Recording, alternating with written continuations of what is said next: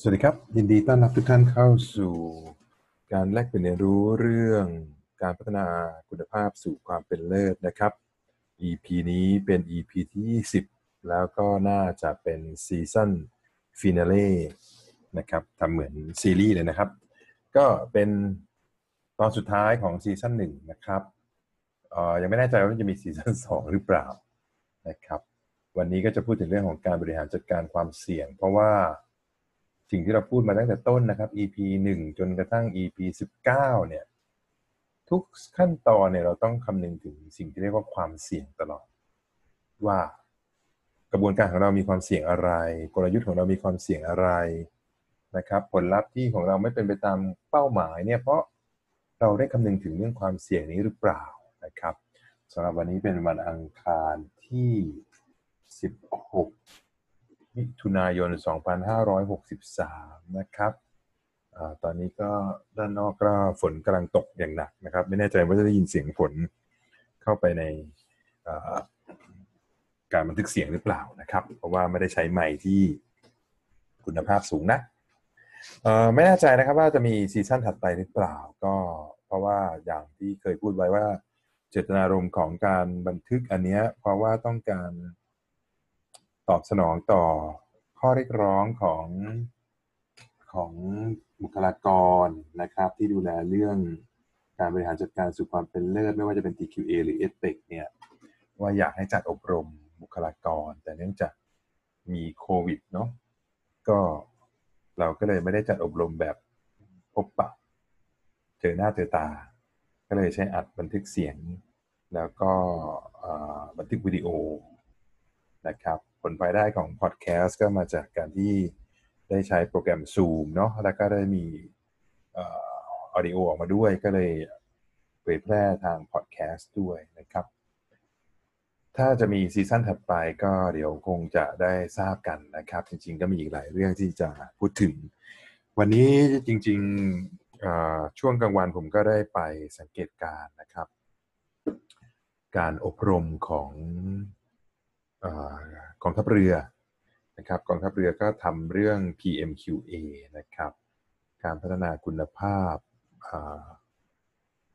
ระบบราชการสู่ความเป็นเลิศอ่า PMQA 4.0 มีเรื่องที่น่าสนใจเยอะพอสมควร หลายๆ เรื่องเนี่ยเราดูเหมือนว่าราชการจะปรับตัวได้ช้า ปรับตัวได้ยาก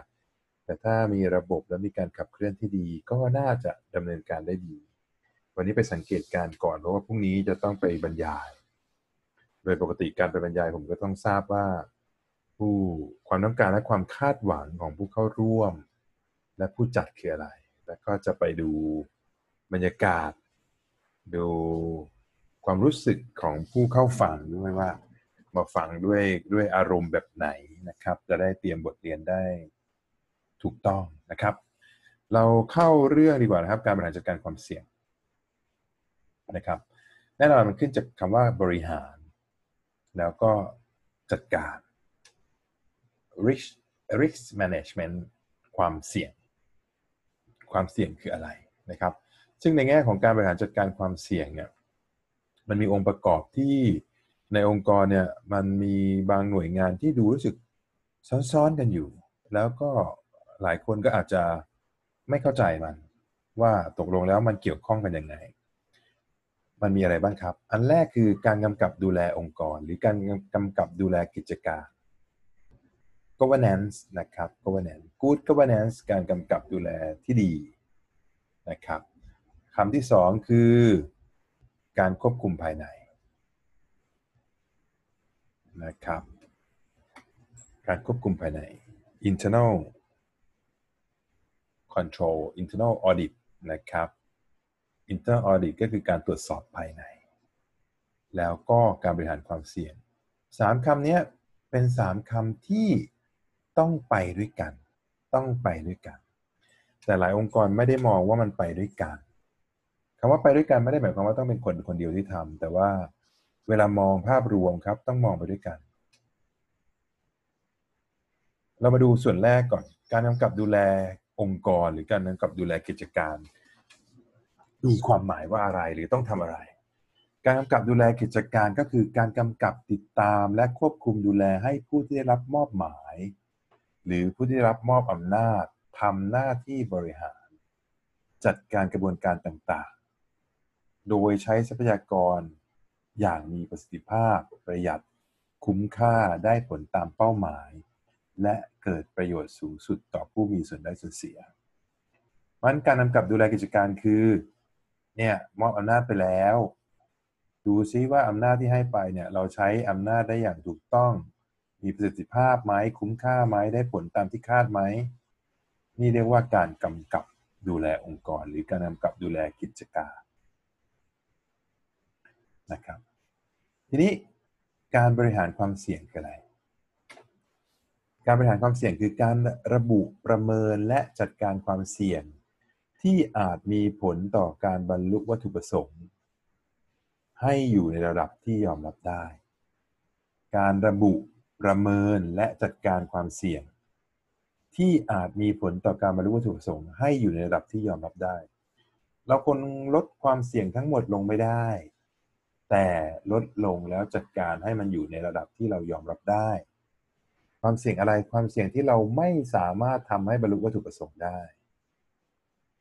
นั่นเรียกว่าการบริหารความเสี่ยง แล้วการควบคุมภายในล่ะ ก็คือการควบคุมการปฏิบัติงานเพื่อลดผลกระทบ และโอกาสเกิดความเสี่ยงอ่าดูดีๆนะ การควบคุมภายใน ก็คือการควบคุมปัจจัยต่าง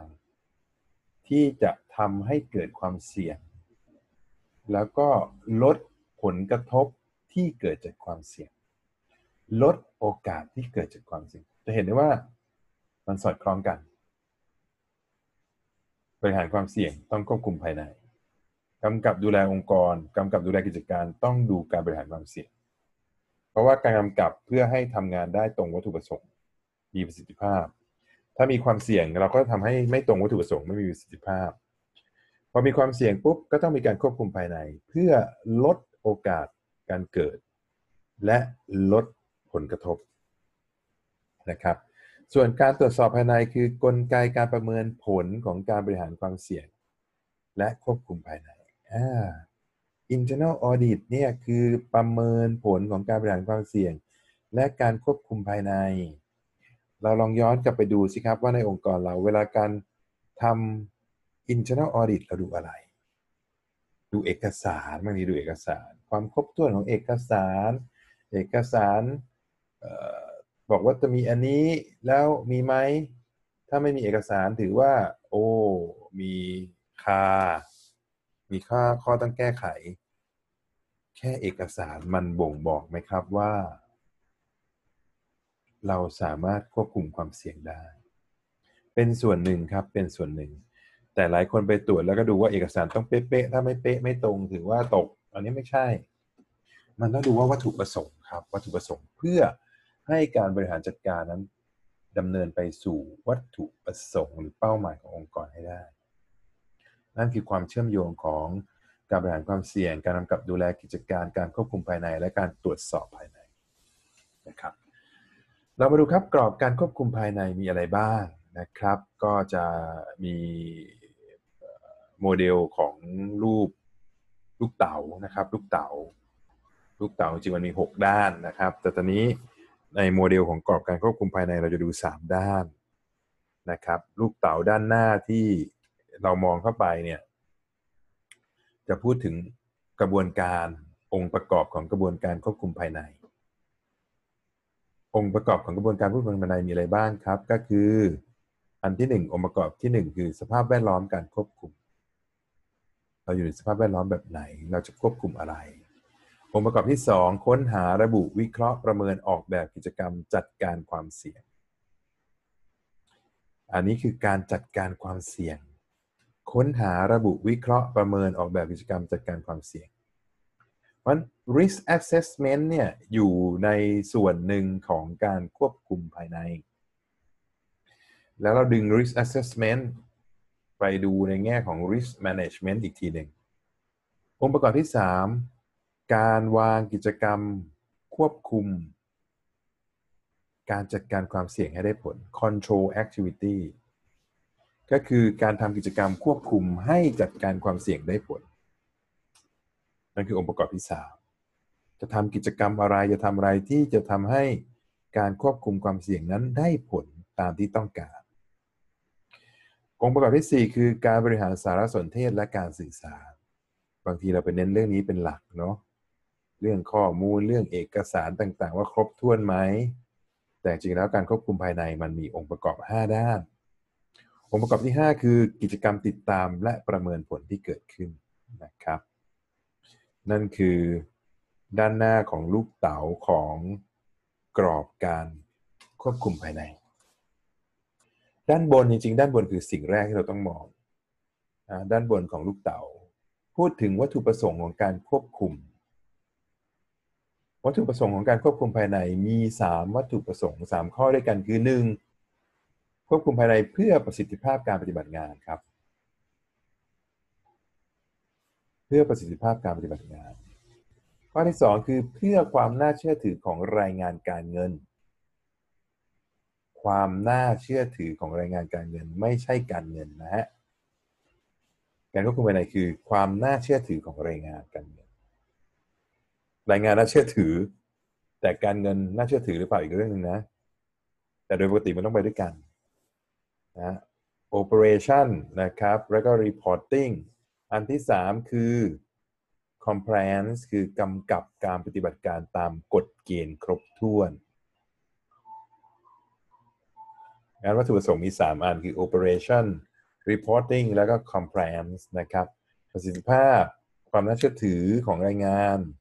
การกำกับปฏิบัติตามกฎเกณฑ์ครบถ้วน ลูกเต๋าอีกด้านหนึ่งคือด้านขวามือจะพูดถึงรูปแบบการควบคุม ระดับของการควบคุมมี 4 ระดับ คือควบคุมระดับองค์กรระดับใหญ่เลย ควบคุมระดับสายงานก็คือลงไปที่ระดับงาน แล้วก็ควบคุมระดับหน่วยงานย่อย แล้วก็ควบคุมระดับบุคคล ก็คล้ายๆถ่ายทอดตัวชีวัดเนาะองค์กรมางานมางานไปหน่วยหน่วยไปคน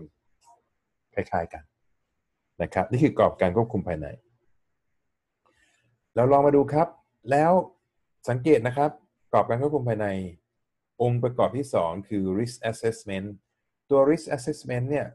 จะถูกยกออกมา อยู่ในประเด็นของ การบริหารจัดการความเสี่ยงด้วย ซึ่งการบริหารจัดการความเสี่ยงเราใช้ระบบปัจจุบันเรียกว่า COSO ERM 2004 นะครับ COSO ERM 2004 ใช้โมเดลของลูกเต๋าคล้ายๆ กับเมื่อกี้เหมือนกันนะครับ วัตถุประสงค์ของ risk management enterprise risk management E คือ enterprise ก็คือระดับบริษัทระดับองค์กร enterprise risk management ด้านบนวัตถุประสงค์ของ enterprise risk management คืออะไรฮะ ใช้โมเดลของลูกเต๋าเช่นเดียวกัน วัตถุประสงค์ด้านแรกคือด้านกลยุทธ์ ดู risk management ด้านกลยุทธ์ อันที่สองคือด้าน operation คือด้านการดำเนินงาน อันที่สามคือ finance financial ด้านการเงิน อันที่สี่คือด้านกฎระเบียบข้อบังคับพันการจัดการความเสี่ยง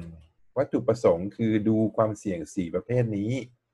ความเสี่ยงด้านกลยุทธ์ ความเสี่ยงด้านการดำเนินงาน ความเสี่ยงด้านการเงิน ความเสี่ยงด้านกฎระเบียบข้อบังคับ เพราะฉะนั้นเวลาเราดูความเสี่ยงระดับองค์กรนะฮะหรือระดับฝ่ายระดับคนเราดูได้หมด ไม่ใช่บอกว่า ดูระดับหน่วยงานย่อย แล้วไม่ต้องดูกลยุทธ์ไม่ใช่นะฮะ หลายคนเข้าใจผิดว่าความเสี่ยงระดับย่อยไปดูแค่ operation ดูกลยุทธ์ด้วย แต่เน้นหนักที่ operation ดูให้หมดครับ ดู risk profile risk profile มีอะไรที่เสี่ยงบ้าง แล้วค่อยดูว่าอันไหนที่เราต้องหยิบขึ้นมาจัดการนะครับ เช่นเดียวกันเห็นไหมครับ อีกด้านหนึ่งคือ enterprise risk management ก็ต้องดูระดับองค์กร ระดับฝ่าย ระดับ business unit หรือระดับงาน ระดับหน่วยงานย่อยนะครับ แล้วแต่ว่าสมมุติว่าถ้าเป็นมหาลัยคือดูระดับมหาลัย ระดับคณะ ระดับภาควิชา ระดับหน่วยงานนะครับอองค์ประกอบของการทำ risk management นะครับ ตาม COSO EIM มี 8 องค์ประกอบคือ 1 องค์ประกอบที่ 1 คือสภาพแวดล้อมภายในองค์กรสภาพแวดล้อมเป็นอย่างไร การกำหนดวัตถุประสงค์ในองค์กรเป็นอย่างไร การระบุความเสี่ยง risk identification การประเมินความเสี่ยง risk assessment การตอบสนองความเสี่ยง risk response กิจกรรมการควบคุม control activities นะครับ information and communication สารสนเทศและการสื่อสาร และก็การติดตามประเมินผล ลองดูสิครับ คนที่ดูเรื่องของ risk management ดูครบถ้วนตามนี้ไหม ดูครบถ้วนตามนี้ไหมทำไมผมถึงพูดถึงเรื่อง risk management ด้วย เพราะว่าหน่วยงานที่ผมเคยดูแลนะครับ ก็คืองานนโยบาย และพัฒนาคุณภาพ การบริหารจัดการความเสี่ยง เป็นภาระหนึ่งของงานงานนี้ที่คณะวิทย์นะครับ ก็เลยอยากพูดเรื่องนี้ให้ บุคลากรนะครับ ที่เคยทำงานร่วมกันได้รับทราบตรงนี้ แล้วก็จะได้สื่อสารไปยังหน่วยงานย่อยๆ ด้วยว่าที่เราทำเราทำอะไรกันอยู่นะครับมันในแง่ของกระบวนการองค์ประกอบของการบริหารจัดการความเสี่ยงที่บอกว่า internal environment นะครับสภาพแวดล้อมภายใน ต้องทำยังไงครับ พัฒนาสภาพแวดล้อมภายในขององค์กร ให้เอื้อต่อการเกิดความเสี่ยงให้น้อยที่สุด ให้เอื้อต่อการบริหารจัดการความเสี่ยงเพื่อลดความเสี่ยงนะครับ objective setting กำหนดวัตถุประสงค์นะครับ event identification นะครับ การระบุถึงความเสี่ยง การวิเคราะห์ความเสี่ยง การวิเคราะห์ความเสี่ยง ถ้าคนที่ชำนาญหรือเชี่ยวชาญเรื่องนี้คือ วิเคราะห์อะไรบ้าง วิเคราะห์โอกาส และวิเคราะห์ผลกระทบและผลกระทบกำหนดแนวทางในการจัดการความเสี่ยงกำหนดกิจกรรมควบคุม การจัดการสารสนเทศ และก็การติดตามประเมินผลล่องรอยความเสี่ยง monitoring นะครับ ทีนี้นั่นคือ ERM 2004 ปี 2017 ที่ผ่านมาหยุกยุกเรื่องของ COSO ERM มีการปรับค่อนข้างเยอะ ค่อนข้างเยอะนะครับ โดยที่รูปแบบเขามองอะไรบ้างขออนุญาต มอง ตั้งต้นเลยมอง mission vision แล้วก็ core values จะเห็นได้ว่าเรื่อง mission vision core values ที่เราพูดถึงการบริหารจัดการสู่ความเป็นเลิศ ไม่ว่าจะเป็น TQA SPEC PMQA เนี่ย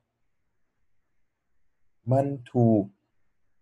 นำมามองในเรื่องของ ERM COSO ERM ปี 2017 ด้วย หลังจากดู Mission Vision Value เสร็จแล้วก็ดู Strategic Development โอ้หมวดสองเมื่อกี้เหมือนหมวดหนึ่งนะ Mission Vision Values Strategic Development การจัดทำกลยุทธ์เหมือนหมวดสองเลยนะครับ ถัดไปดู Business Objective Formulation ก็คือดูวัตถุประสงค์ของการจัดทำธุรกิจหรือของการดำเนินงานขององค์กรนะครับ แล้วก็ implementation แล้วก็ performance ดูเรื่องของการ implementation คือการลงมือปฏิบัติ แล้วก็ดูผลประกอบการ หรือผลสำฤทธิ์แล้วก็สุดท้าย ดูเรื่องของการเพิ่มมูลค่า ส่งมอบคุณค่านะครับ เรามาดูอันแรกเนาะในเรื่องของ mission vision values คนที่รับผิดชอบและภารกิจหรือประเด็นที่ต้องดูคืออะไรครับ ดูเรื่องการกำกับดูแลองค์กร และที่สำคัญโผล่เรื่อง culture เข้ามา วัฒนธรรมองค์กรนะครับ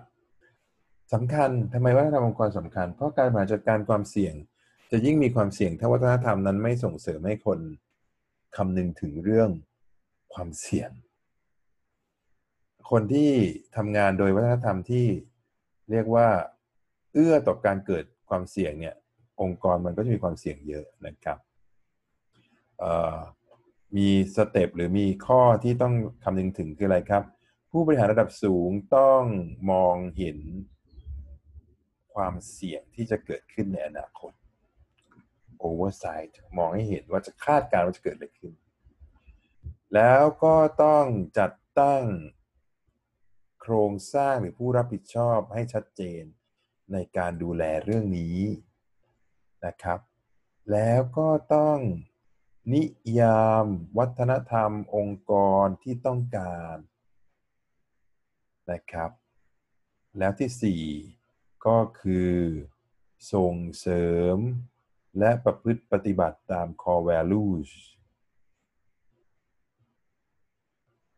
แล้วก็ข้อที่ 5 ก็คือ เพิ่มศักยภาพของแต่ละบุคคล นะครับ พัฒนาศักยภาพดึงดูดบุคลากรที่มีศักยภาพ จะเห็นว่าพวกนี้คือเรื่องของ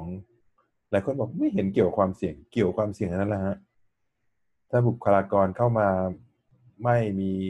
core value ค่านิยมที่ถูกต้อง ไม่มีวัฒนธรรมที่เอื้อต่อการดำเนินการไม่ให้เกิดความเสี่ยง พวกนี้ก็เป็นผลกระทบต่อความเสี่ยงขององค์กร ในเรื่องของ strategic development นะครับ strategic development ก็คือ strategic and objective setting เนี่ยทำอะไรบ้าง แน่นอนเรารู้อยู่แล้วเรื่องการจะทำกลยุทธ์นะครับ วิเคราะห์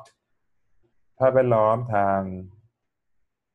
ธุรกิจนะครับ ปัจจัยภายในปัจจัยภายนอกนะครับ แล้วก็นิยามนี่เน้นกับความเสี่ยงนะ นิยาม risk appetite ความเสี่ยงที่ยอมรับได้นะครับ หมายความว่าเมื่อทำกลยุทธ์ เราต้องวิเคราะห์ความเสี่ยง ความเสี่ยงระดับไหนที่เรายอมรับได้ ที่จะทำให้กลยุทธ์ของเราไม่บรรลุนะครับ แล้วก็มีการประเมินหากลยุทธ์ทางเลือกด้วย ถ้ามันมี risk เกิดขึ้น กลยุทธ์ทางเลือกที่เราจะดำเนินการต่อไปคืออะไรนะครับ หลังจากนั้นก็ค่อยคิดเรื่องของ objective business objective หรือวัตถุประสงค์ขององค์กรขึ้นมา ถ้าแต่ในเรื่องของ strategy ก็คือ strategic objective ถ้าเรื่องของ OKR คือ objective ก่อนที่มี key resource นะครับ ส่วนเรื่องของ performance นะครับ performance เรื่องของเขาเรียกอะไรนะ ผลสำฤทธิ์หรือการปฏิบัติการนะครับ มีอะไรบ้าง identify risk ครับ ระบุ risk นะครับ ประเมิน risk ระบุเสร็จประเมิน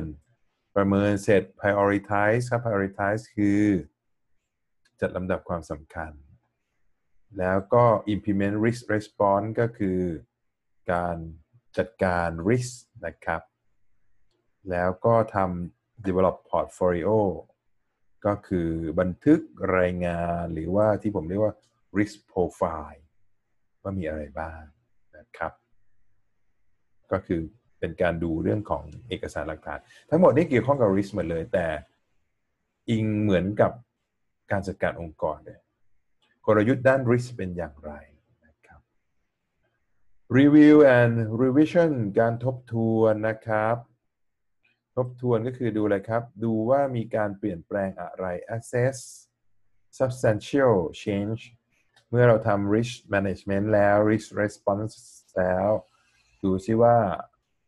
มันมีอะไรเปลี่ยนแปลงไหม แล้วก็ทบทวน risk ที่เกิดขึ้นลดลงไหมนะครับ performance หรือว่าผลสำฤทธิ์เป็นอย่างไร แล้วก็กระตุ้น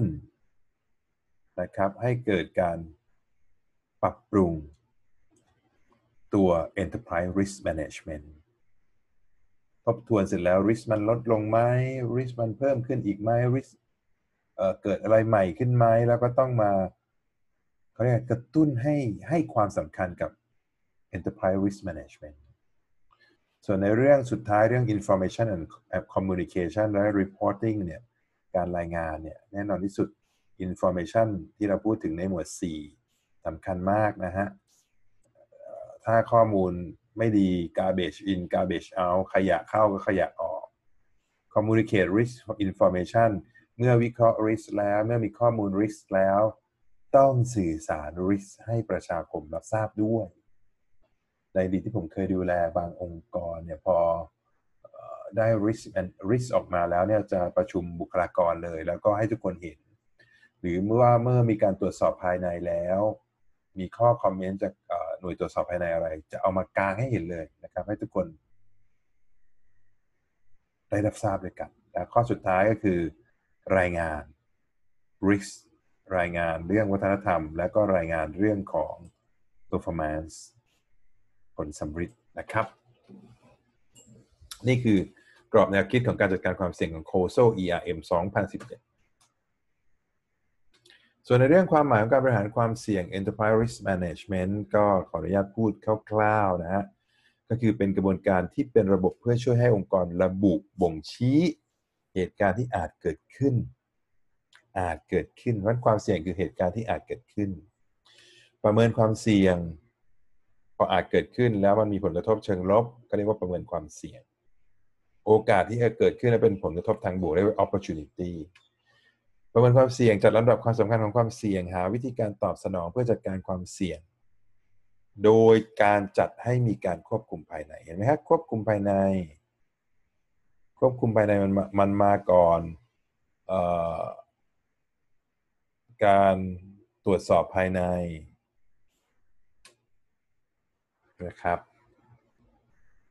ไม่ใช่ internal audit ไม่มีตรวจสอบ ไม่มีควบคุมภายใน แต่ตรวจสอบภายในมา เพราะผมไม่เห็นหลายองค์กรนะตรวจสอบภายใน แต่เอ๊ะควบคุมภายในไม่เห็นทำให้มันดีนะครับ นั่นคือการบริหารความเสี่ยงของ ERM นะครับในแง่ของ risk strategy risk strategy ก็คือกลยุทธ์และก็ความเสี่ยงสัมพันธ์กันอย่างไรลองดูนะครับบอกได้เลย เวลาทำกลยุทธ์ต้องคิดความเสี่ยงมิชชั่น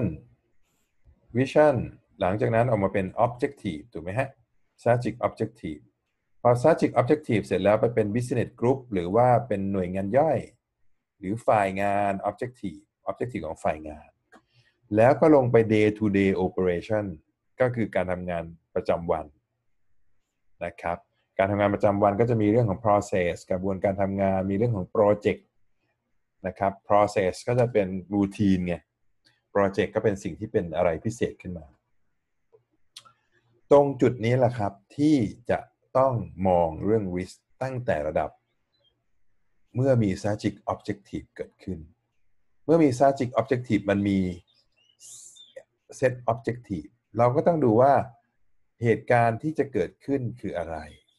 เหตุการณ์ที่เกิดขึ้นใน objective คืออะไร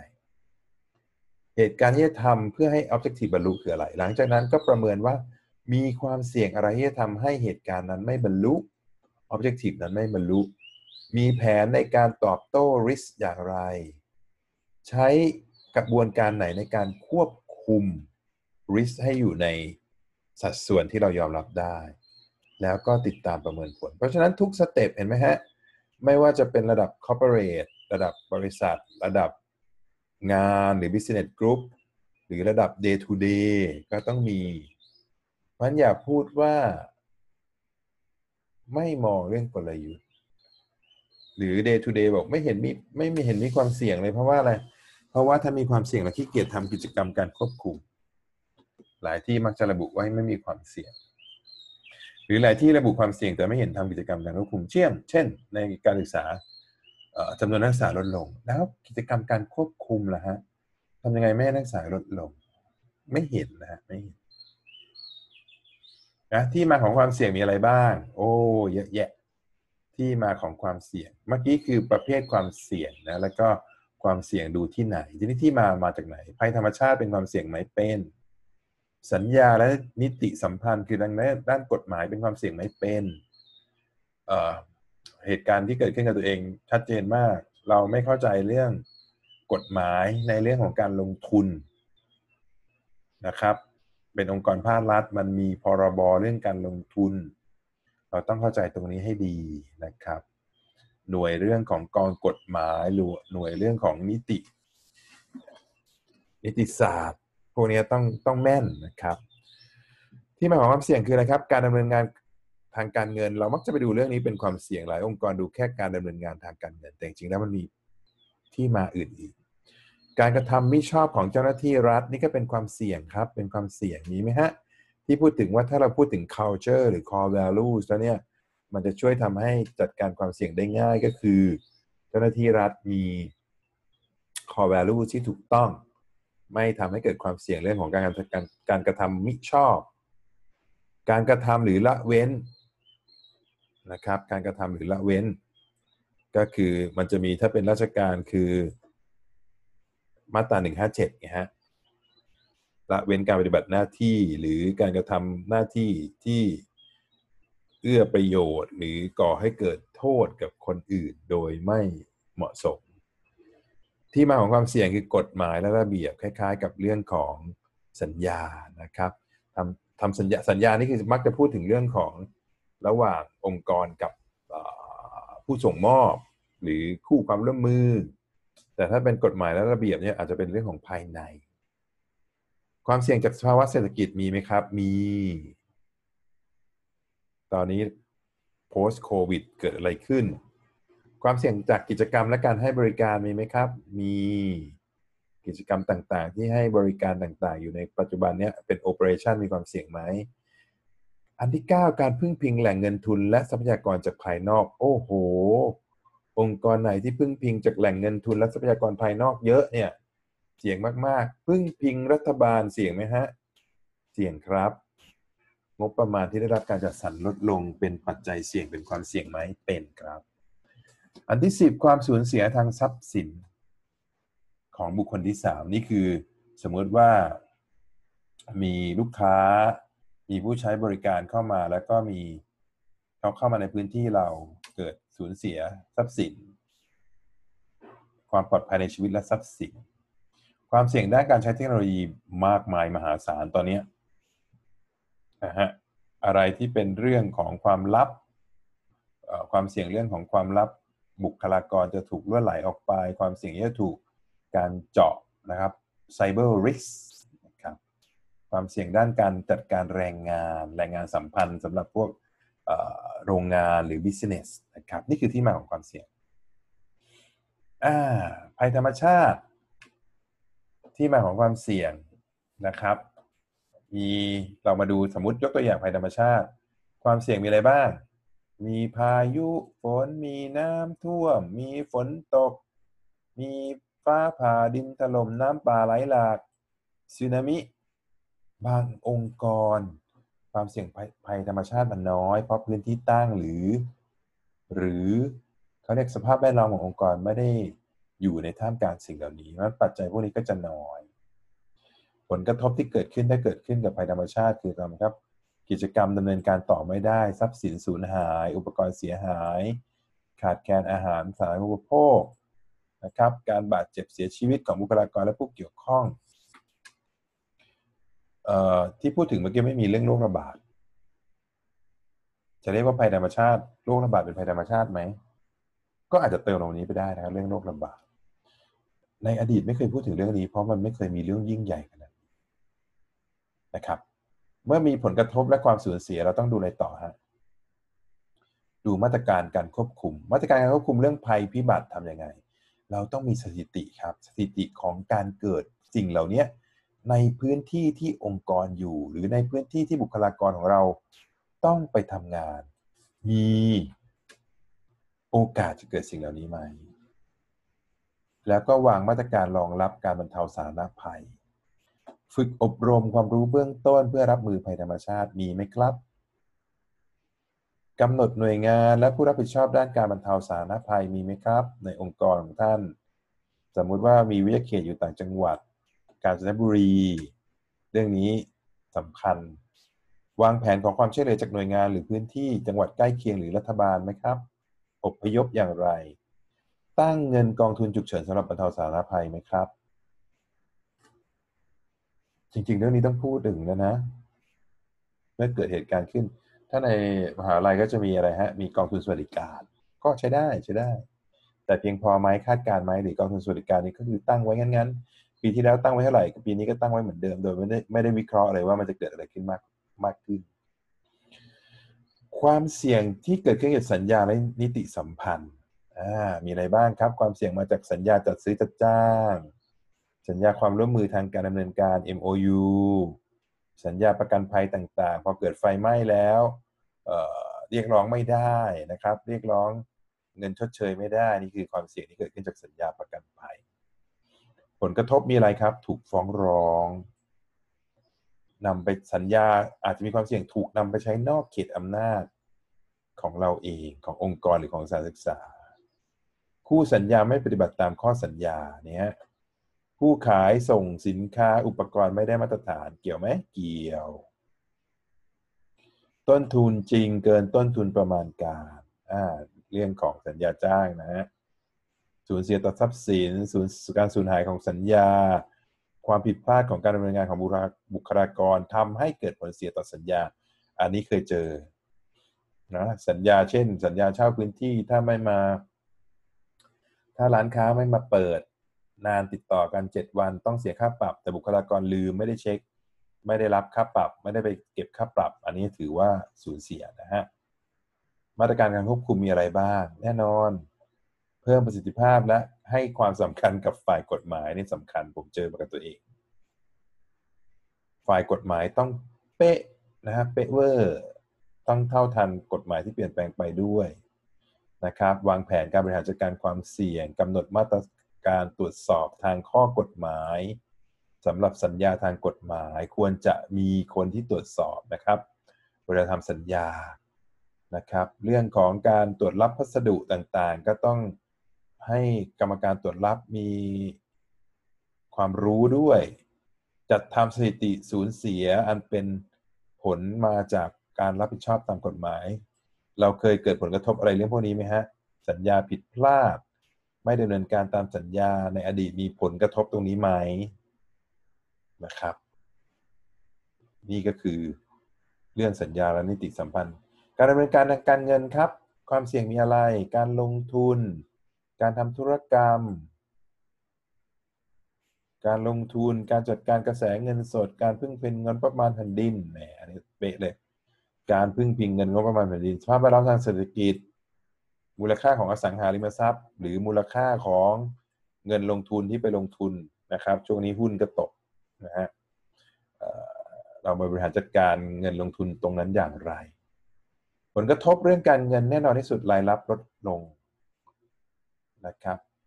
รายได้ลดลง งบประมาณแผ่นดินได้รับลดลง ผลตอบแทนจากการลงทุนลดลงต้องทำอะไรบ้าง มีผลกระทบเสร็จแล้วต้องมีมาวางมาตรการนะครับวางมาตรการ ควบคุมวิธีการจัดการความเสี่ยง ก็ต้องมีมาตรการการตรวจสอบทางการเงินนะครับวางแผนการลงทุนอย่างรอบคอบจัดเก็บข้อมูลทางการเงินให้ชัดเจนสำรองข้อมูลทางการเงินไว้ในที่ที่ปลอดภัย นะครับ มีไซส์สำรอง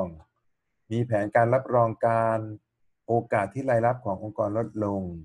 วางแผนไหมครับ ตอนนี้โอกาสเกิดขึ้นเยอะมาก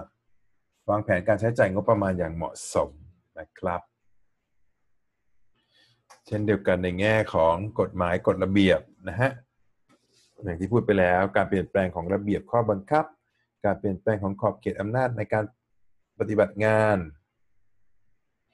กฎหมายกฎระเบียบพวกนี้ก็สำคัญนะ บางทีดูเรื่องของ conflict of interest ก็คือความขัดแย้งทางผลประโยชน์ แต่คนลืมนึกถึงอีกอันหนึ่งคือ conflict of duty การขัดแย้งของหน้าที่ บางทีควบหลายตำแหน่งแต่หน้าที่มันขัดแย้งหรือหน้าที่บางทีมันเอื้อ กับหน้าที่อีกอันหนึ่งที่เรารับอยู่ มันก็ไม่ควรจะเอื้อต่อกันในเรื่องของกฎหมายหรือกฎระเบียบข้อบังคับนะครับ ก็ต้องมีมีการวิเคราะห์ผลกระทบ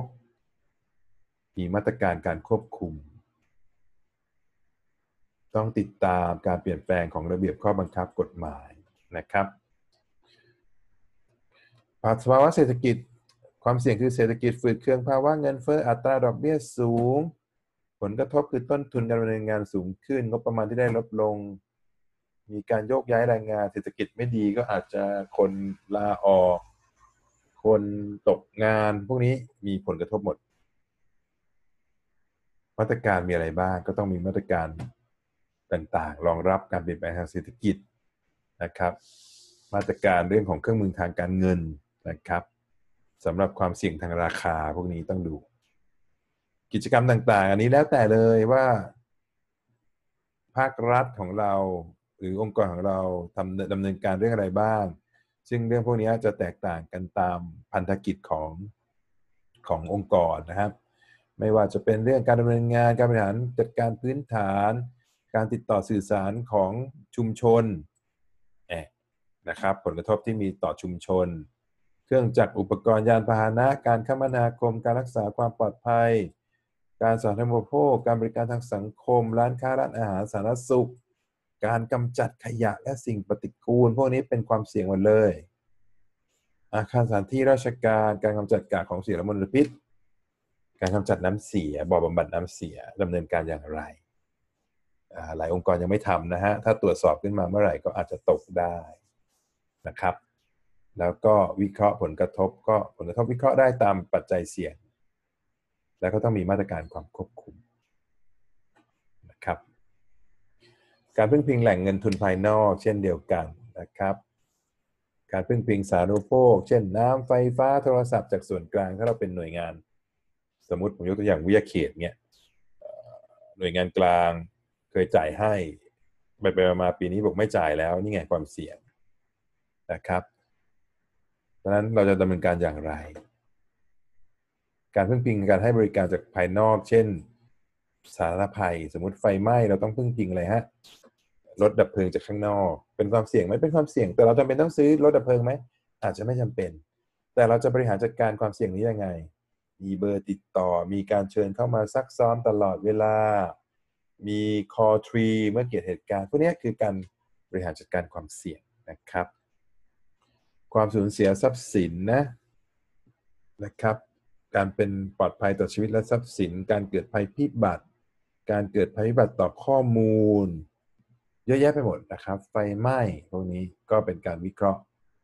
ความเสี่ยงจากการที่ทำให้เกิดความสูญเสียทรัพย์สิน การใช้เทคโนโลยีนะครับความเสี่ยงในเรื่องของคอมพิวเตอร์ระบบเครือข่ายเครื่องเซิร์ฟเวอร์อินเทอร์เน็ตอีเมลเว็บไซต์โทรศัพท์มือถือเครื่องโทรศัพท์ไลน์สื่อโซเชียลมีเดียต่างๆ เป็นปัจจัยเสี่ยงด้านการใช้เทคโนโลยีทั้งนั้นนะครับปัจจัยเสี่ยงด้านแรงงานเรื่องของเจ้าหน้าที่บุคลากรทั้งหลายทั้งปวงนโยบายการจ้างงานอุบัติเหตุจากการทำงานนะครับพวกนี้คือปัจจัยที่ต้องมาคิด จะเห็นได้ว่าก็คือสิ่งที่เกี่ยวข้องกับกระบวนการขององค์กรทั้งหมด มันมีความเสี่ยงหมดแล้วฮะ อยู่ที่ว่าเราจะคิดหรือไม่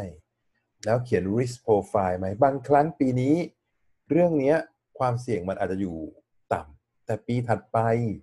ความเสี่ยงมันอาจจะสูงขึ้นก็ได้ ไม่ใช่ว่า คิดไว่ายังไงก็เป็นอย่างนั้นไปตลอดนะครับเนี้ยเรื่องภาวะโรคติดเชื้อเนี่ย ใครจะคิดครับว่าจะมีความเสี่ยงเกิดขึ้น ปีที่แล้วไม่มี แต่ปีนี้มีปีถัดไปคิดไหม เตรียมไหมก็ต้องเตรียม นะครับมันก็จะมีวิธีการวัดความเสี่ยงเชิงปริมาณต่างๆ ผมยกตัวอย่างยกตัวอย่าง สมมติว่าด้านการเงิน เจ้าหน้าที่การเงินจะต้องวัดอะไร วิธีการวัดความเสี่ยงคืออะไรฮะวัดความผันผวนของผลตอบแทนการลงทุน value as at risk มีคนวัดไหมฮะ ความผันผวนของผลตอบแทนการลงทุน ในเรื่องของการวางแผนระดับองค์กรครับ ใช้เครื่องมืออะไรครับ scenario planning ครับ ใช้การตอบคำถามว่า what if ถ้าเกิดเหตุการณ์นี้จะทำอะไรต่ออการศึกษาความเป็นไปได้ครับ ใช้ option analysis นะครับก็คือจริงๆ กับ scenario planning มันจะไปด้วยกัน เพราะ scenario มันจะมีบอกไปเส้นนี้เส้นที่ 1 เส้นที่ 2 เส้นที่ 3 เส้นที่ 4 ไปเส้นที่ 1 จะเกิดเหตุการณ์อะไรขึ้นบ้าง เส้นที่ 4 เกิดเหตุการณ์อะไรและอะไรเสี่ยงมากที่สุด ในเรื่องของวิศวกรก็จะมีเรื่องการวัดความปลอดภัยความน่าเชื่อถือ ถ้าเป็นธนาคารฝ่ายสินเชื่อ อันนี้อาจจะไม่เกี่ยวข้องโดยตรงกับภาคการศึกษานะครับ การรับประกันสิ่งแวดล้อมนะครับ ข้อกำหนดของการปล่อยสารมลพิษมีไหม ข้อกำหนดว่าต้องมีการบำบัดน้ำเสียวัดว่าน้ำเสียที่ปล่อยออกจากอาคาร เราต้องมีค่าไม่เกินเท่าไหร่ การตัดสินใจการลงทุนต่างๆ ก็ถือว่าเป็นปัจจัยเสี่ยง ซึ่งจะเกี่ยวข้องกับเรื่องของ intelligent risk taking ด้วยนะครับ อีกศัพท์หนึ่งที่เราควรจะรู้จักคือ KRI คือ Key Risk Indicator เช่น ความผันผวนของรายได้อะไรคือ key risk indicator นะครับ ดัชนีชี้วัดความเสี่ยง ความผันผวนของรายได้ ถ้าจะมีความผันผวนรายได้คือ เราดูแล้วว่าอัตราความพึงพอใจของลูกค้าลดลง มันจะส่งผลกระทบต่อ ความผันผวนของรายได้ อัตราการร้องเรียนของลูกค้า แน่นอนลูกค้าร้องเรียนเยอะเฮ้ยเดี๋ยวมีความเสี่ยงแน่นอนเลยรายได้ลดลงเพราะลูกค้าหนีนะครับความผันผวนของอัตราแลกเปลี่ยน ถ้าเกิดอันนี้ขึ้นความผันผวนของรายได้จะเกิดขึ้นเพราะฉะนั้น KRI คือสิ่งที่จะทำให้เกิดความเสี่ยง สัญญาณที่เราต้องสังเกตแล้วจะเห็นว่าเฮ้ยมันจะเกิดความเสี่ยงขึ้นอ่าเช่น การผลิตสินค้าไม่ทันตามแผนอ่า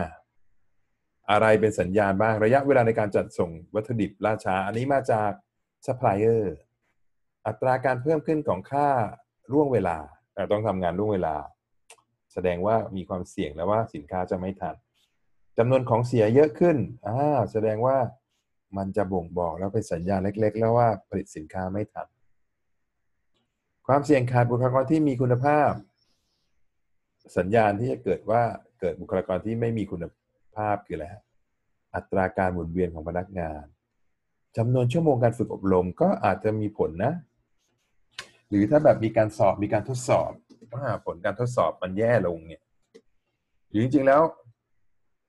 ลูกค้าคอมเพลนก็อาจจะบอกว่า เป็นตัวบอกว่าขาดบุคลากรที่ไม่มีคุณที่มีคุณภาพก็ได้นะฮะ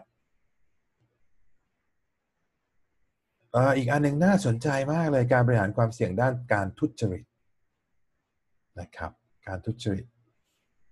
โอกาสที่จะเกิดทุจริตเราต้องวิเคราะห์ ปัจจัยที่ส่งผลต่อการทุจริตโอกาสนะครับ บางครั้งทุจริตไม่เกิดขึ้นเพราะเราไม่เปิดโอกาส อีกอันนึงคือแรงจูงใจครับ มีแรงจูงใจที่ทำให้เกิดการทุจริตไหม มีเหตุผลไหม ปัจจัยที่มีอิทธิพลต่อการเกิดความทุจริตนะครับ ออกแบบควบคุมไม่ดีหรือไม่มีการควบคุมก็จะเป็นโอกาสที่ทำให้เกิดการทุจริต บุคคลผู้มีอำนาจละเมิดการควบคุมที่กำหนดไว้ คือพอมีอำนาจปุ๊บฉันไม่ทำฉันเป็น ผู้มีอำนาจ ฉันทำอะไรก็ได้ เขาให้เดินเข้าตึกวัดไข้ ฉันไม่วัดเพราะฉันเป็นผู้บริหารโควิด มันบอกแล้วครับว่าคุณเป็นผู้บริหารแล้วคุณจะไม่ติดเชื้อโรคคุณเป็นสอ คุณจะไม่ติดเชื้อโรคเป็นไปไม่ได้ฮะถ้าเขามีข้อกำหนดก็ต้องปฏิบัติตาม หรือการควบคุมออกแบบไว้อย่างดีเลย แต่ไม่ไม่นำไปปฏิบัติครับ อันนี้ก็คือเกิดขึ้นโอกาส เป็นปัจจัยที่มีผลต่อ การเกิดการช่วยแรงจูงใจครับ ถ้าบุคลากรมีความโลภหรือมีความจำเป็น ก็อาจจะทุจริตได้นะ แต่การเอาอ้างความจำเป็นมาทำให้เกิดการทุจริตนี้ก็ยอมรับไม่ได้ การใช้อำนาจเพื่อให้ครอบครัวเพื่อนหรือผู้ร่วมงานยอมรับนับถือ อยากได้รับการยอมรับนับถือไงฮะก็จะมีโอกาสทุจริตได้ด้วยนะครับ ทุจริตเชิงอำนาจ แรงกดดันจากบุคคลอื่น บางทีเราไม่อยากทุจริตหรอกนะ แต่ ผู้ที่อยู่เหนือขึ้นไปบอกเฮ้ยตามน้ำตามน้ำอะไรเงี้ยนี่เป็นเหตุการณ์สมมุตินะเหตุผลการกระทำนั้นถือเป็นพฤติกรรมที่ยอมรับได้อ่าก็เขาทำตามกันมา ก็เห็นเขาทำกัน ก็คิดว่า อันนี้มันมีเหตุผลเป็นเหตุผลที่ทำได้ อันนี้อันนี้เสี่ยงนะครับ เสี่ยงต่อการทุจริต ไม่รู้ไงเข้าไปก็เห็นเขาทาอย่างนั้นเป็นวัฒนธรรมที่ทำอย่างนั้นโดยที่ไม่รู้เลยว่าจริงแล้วมันไม่ถูก นะครับนั่นคือเรื่องของการบริหารจัดการความเสี่ยง และนี่คือ EP ที่ 20 EP สุดท้ายของซีซั่นนี้ ไม่แน่ใจว่าจะมีโอกาสเจอกันในซีซั่นถัดไปหรือไม่นะครับยังไงก็แล้วแต่คงหวังว่าทุกท่านจะได้ประโยชน์จากการฟังและการดูการแลกเปลี่ยนเรียนรู้ เรื่องการพัฒนาคุณภาพสู่ความเป็นเลิศ และขอให้ทุกท่านได้ ใช้ประโยชน์จากสิ่งที่ได้ฟังได้ดู ให้เกิดประโยชน์ต่อตัวเอง และองค์กรให้ได้มากที่สุดสำหรับซีซั่นนี้ขอจบไปเพียงแค่นี้ครับ สวัสดีครับ